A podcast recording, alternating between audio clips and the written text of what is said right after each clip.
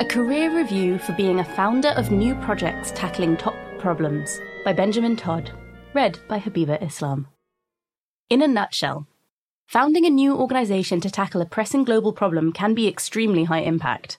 Doing so involves identifying an idea, testing it, and then helping to build an organization by investing in strategy, hiring, management, culture, and so on.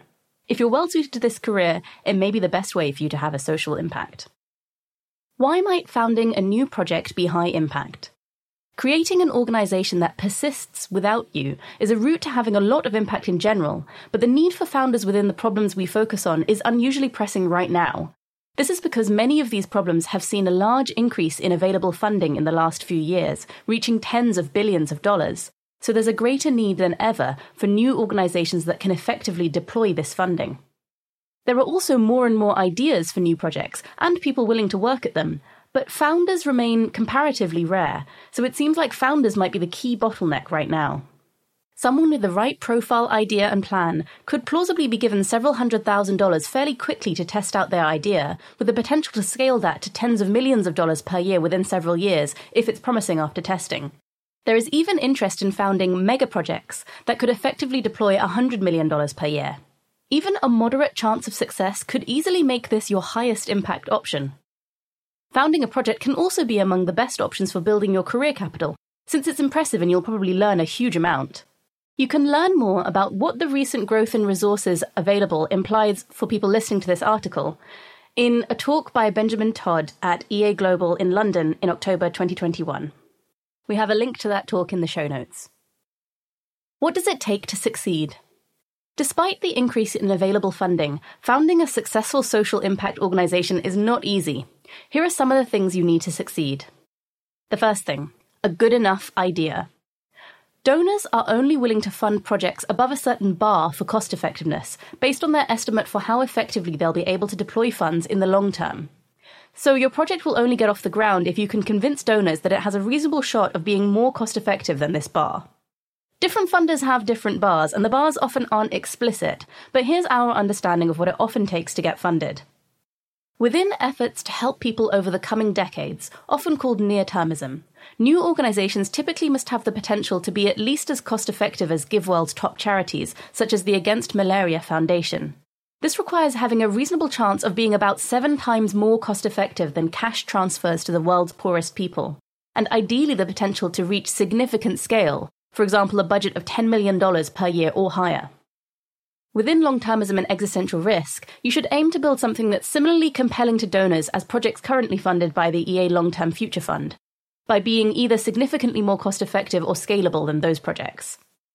Within movement building organizations or other meta projects, new organizations must have the potential to be a positive multiplier on other top opportunities, for instance, for every dollar they spend, a fundraising charity would need to aim to raise significantly more than $1 for somewhere like the EA Infrastructure Fund. It's harder to meet these bars than it first seems because estimates of cost effectiveness need to be adjusted for a few factors. A. Over optimism. Estimates typically regress to the mean when done more carefully. Pilot programs are also typically significantly more cost effective than the scaled up version of a program. B. Counterfactuals. For example, if a funding charity appears to raise $100, typically some of that money would have been donated anyway, and that needs to be removed from the estimate. C. The opportunity cost of labour invested in the project. If you hire people who could have had a positive impact otherwise, such as by earning to give, then their effective cost could be much higher than their salaries. D. Indirect ways the project could have had a negative impact or affect others trying to do good, such as creating PR risks. And finally, E. Time discounting of benefits that take a long time to pay off. While it's often well worth testing out many ideas to see if they can cross the bar, it's not an easy thing to do, and we should expect most projects to not work out. The second thing that it takes to succeed is an idea that really motivates you. Successful founders are typically obsessed with their idea and find it hard to imagine working on anything else. This level of motivation is often necessary to see an idea through and stick with it for the 5 to 10 years required to get something off the ground. That said, great startup ideas often emerge out of fun projects that weren't expected to turn into organizations, but become obsessions over time.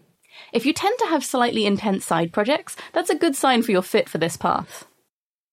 The third element of what it takes to succeed is leadership potential. Running a social impact organization requires significant skill, and in particular, some degree of leadership potential, i.e., the ability to develop a vision and inspire people to back it. Many founders who seem formidable today did not seem impressive when they first started, so you shouldn't give up if you don't feel like a CEO today. But you can look for small scale signs of potential, such as whether you can convince one or two people to support the idea, and whether you often have lots of ideas for ways to make things better. The next factor for what it takes to succeed is generalist skills.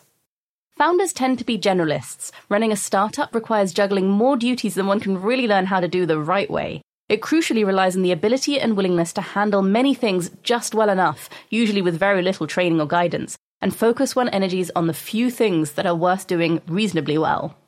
The next factor is enough knowledge of the area. We encourage people to work on issues like biosecurity and AI safety, which require specialist knowledge and connections.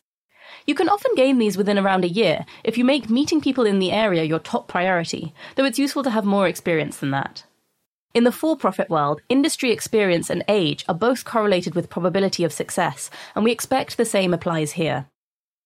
The next factor is the ability to convince funders. There aren't many grant makers involved in the issues we most highly recommend, we think there's also a grant maker bottleneck, i.e., current grant makers are not able to thoroughly consider every potential project, especially those that are small or in lower priority areas. The current pathways to funding, which I'll talk about later, may not be sufficient to cover every organisation that's above the bar. You'll also be at the mercy of a relatively small number of decision makers. You'll have an easier time raising funds if you build up some profile and trust within the effective altruism community or with some other significant group of donors before you aim to raise a lot of money. You can also test how interested funders are by speaking to a couple of them early on. The increase in funding available within effective altruism means fundraising will be easier, but it won't necessarily be easy. You'll still likely need to speak to tens of donors and face many rejections. All this said, if you are able to convince funders in effective altruism, then they will typically be willing to give you more money if you're able to have more impact. This is pretty different from much of the rest of the nonprofit sector, where donors tend to give more based on passion and won't necessarily scale up funding in proportion to your results. The next element is good judgment. Nonprofit ideas often lack good feedback mechanisms, such as revenue, which means that the leader's judgment about what the biggest priorities are is much more important. It's easy to focus on the wrong thing and lose most of what matters. We have an article about developing your judgment if you want to read more on this point. Finally, there's the ability, willingness, and resilience to work on something that might not work out. Not everyone has the flexibility to try a project for a while that is likely to not go anywhere. You can try to reduce the risks by testing it as a side project first. It's also important to have a backup plan, which we discuss in our career planning course. That said, it's also easy to overstate the downsides of starting a new project. You might well find it wouldn't be hard to return to regular employment, especially if you have a specific backup plan and or have some savings and you'll likely gain good career capital that will serve you in your next role. You can read more about the bottlenecks to entrepreneurship within long termism in an article on the EA forum that we'll link in the show notes. Despite the increase in available funding, founding a successful social impact organization is not easy. Here are some examples of people pursuing the founder path. Helen Toner, an especially exciting example of a newly founded organization is the Center for Security and Emerging Technology at Georgetown, which was formed by Jason Matheny, Helen Toner, and others. At the start of her career, Helen interned in consulting before getting a research job at GiveWell and then Open Philanthropy. When we interviewed Helen on our podcast, the new organization she'd helped build from scratch had received a $55 million grant from Open Philanthropy and now has a good case to be the leading think tank working at the intersection of AI and national security in the US. Check out episode 61 of the 80,000 Hours podcast to hear our interview with Helen Toner. Holden Karnofsky. While working at a hedge fund, Holden noticed that there weren't good resources available for working out how to most effectively donate his earnings. To address this, Holden and his colleague, Elie Hassenfeld, founded GiveWell, a research organization dedicated to identifying the most effective donation opportunities. Holden later co founded Open Philanthropy with Alexander Berger, a research and grant making organization that supports mega donors like Dustin Moskovitz and Cari Tuna in donating their wealth as effectively as possible. There are a few interviews with Holden Karnofsky on the 80,000 Hours podcast. You could check out number 109. Next steps if you already have an idea. If you already have an idea you feel really motivated by, we'd encourage you to pursue it. Even if it doesn't work out, You'll probably learn a lot about entrepreneurship and the problem area in question. Most people in our community, and many people in general, respect someone who's tried to do something ambitious and difficult, even if it didn't work out. You'll probably end up with at least similarly good career capital to what you would have done otherwise. The next steps typically involve further testing out your idea, since getting started is often the quickest way to learn about whether funders and potential hires are interested, how quickly you can make progress, and what the main strategic uncertainties are. This could mean trying to pursue it on the side while you stay in your current job, or if you have the flexibility, you could aim to work on it exclusively for a few months. Pick one very small and simple version of your idea as the test. A common mistake among founders is to try to do way too much at once. Most great startups have an idea that can be simply explained even at scale, and when you're just getting started, it's even more important to start small. People underestimate how hard it is just to do one thing well. But doing something well on a small scale is the best way to build trust with funders and unlock more resources to expand your idea to the next stage. Besides starting small, try to design a test that can resolve one of your key uncertainties about the project. Ask yourself, what's the minimum amount of validation I need to justify the next level of funding? Then do that. If that works out, go to the next level of scale. It's hard to give much more general purpose advice, so if the idea is for a project within one of our priority problem areas or problem areas that seem promising, then we'd be interested to speak with you. You can apply to talk one on one with one of our team by going to 80000hours.org forward slash speak. If you're further along with your idea, then you could do one of these things. Apply for seed funding from one of the effective altruism funds, including the Long Term Future Fund and the Infrastructure Fund, which focus on some of the problems we think are the most pressing. Apply to charity entrepreneurship, which helps grow organizations within global health and animal welfare, as well as meta charities. If your idea is within global health, see GiveWell's incubation grants. If you have an idea for a bigger project, aim to speak to someone at Open Philanthropy about it. There are also angel donors in the community who can make $100,000 grants to new projects. You may be able to meet them by generally being involved in effective altruism. And there's a longer list of funding sources within the effective altruism community linked on the page. There are links to all the different places I mentioned in the Founder Career Review article, as well as a link to a longer list of funding sources on the Effective Altruism Forum. Note that the issues in AI safety, biosecurity, and the more long term focused meta charities seem to be less funding constrained than many near termist issues like global health. Though, if you have an idea for a charity that could be as or more cost effective than GiveWell's top charities, there are pathways to being scaled up. There are also many other organizations that can help you outside of the effective altruism ecosystem. For example, 80,000 Hours got a lot out of Y Combinator's nonprofit program. Fast Forward is an incubator for tech nonprofits, Skoll helps social entrepreneurs, and there are other nonprofit accelerators worth exploring. Links to all of those in the Founder Career Review article. In the first couple of years, you're probably doing reasonably well if your organization is in a reasonable financial position, hasn't had any clear disasters, and has done pretty well at attracting talent. Beyond that, how to stick with your project is a difficult judgment call. Next steps if you don't have an idea yet. Normally, we'd recommend working within the problem areas that you might want to found something in, you could seek almost any relevant job, including working at a non-profit, working in policy if you want to start a think tank, working in academia if you want to start a research institute, working at a tech startup, and so on. If you're already more senior, you could start by advising organizations in the area in which you want to found a non-profit. Working within the problem area will help you gain relevant knowledge and connections, and give you a chance to stumble across gaps that you might help fill, especially if you explore ideas on the side at the same time.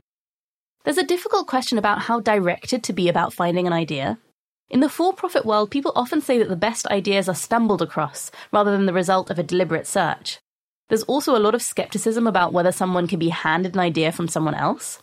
The thought is that if you don't come up with the idea yourself, you're unlikely to be obsessed with it enough to make it work. This, however, seems to be somewhat less true in the non-profit world. We think it can be worth entertaining other people's ideas and seeing if they catch your motivation. If you have the flexibility, you could consider taking 3 to 12 months off from your normal work to learn about and test ideas. While looking for an idea to pursue in the longer term, it's ideal to work in a generalist role where you can practice different skills needed in running an organization, for example, recruiting, strategy, management, finance. Positions at small but rapidly growing organizations are often good for this. You could either work at a non-profit, which is good because it helps you learn about running a social impact organization, or a for-profit, which is good because they're often closer to applying best practices and you can learn faster with better feedback. You could also seek a position that lets you explore project ideas on the side. Many startups began in graduate school for this reason. Might founding a for profit company be good training? You'll probably learn a lot, though this often involves being locked in for 5 to 10 years, so it isn't generally the most efficient route to founding a project with direct impact, though it could give you money and other good career capital. Lists of ideas. If you're interested in hearing the most promising current ideas, we'd encourage you to apply for our one on one advice, and we can introduce you to people trying out new projects. Again, that's 80000hours.org forward slash speak.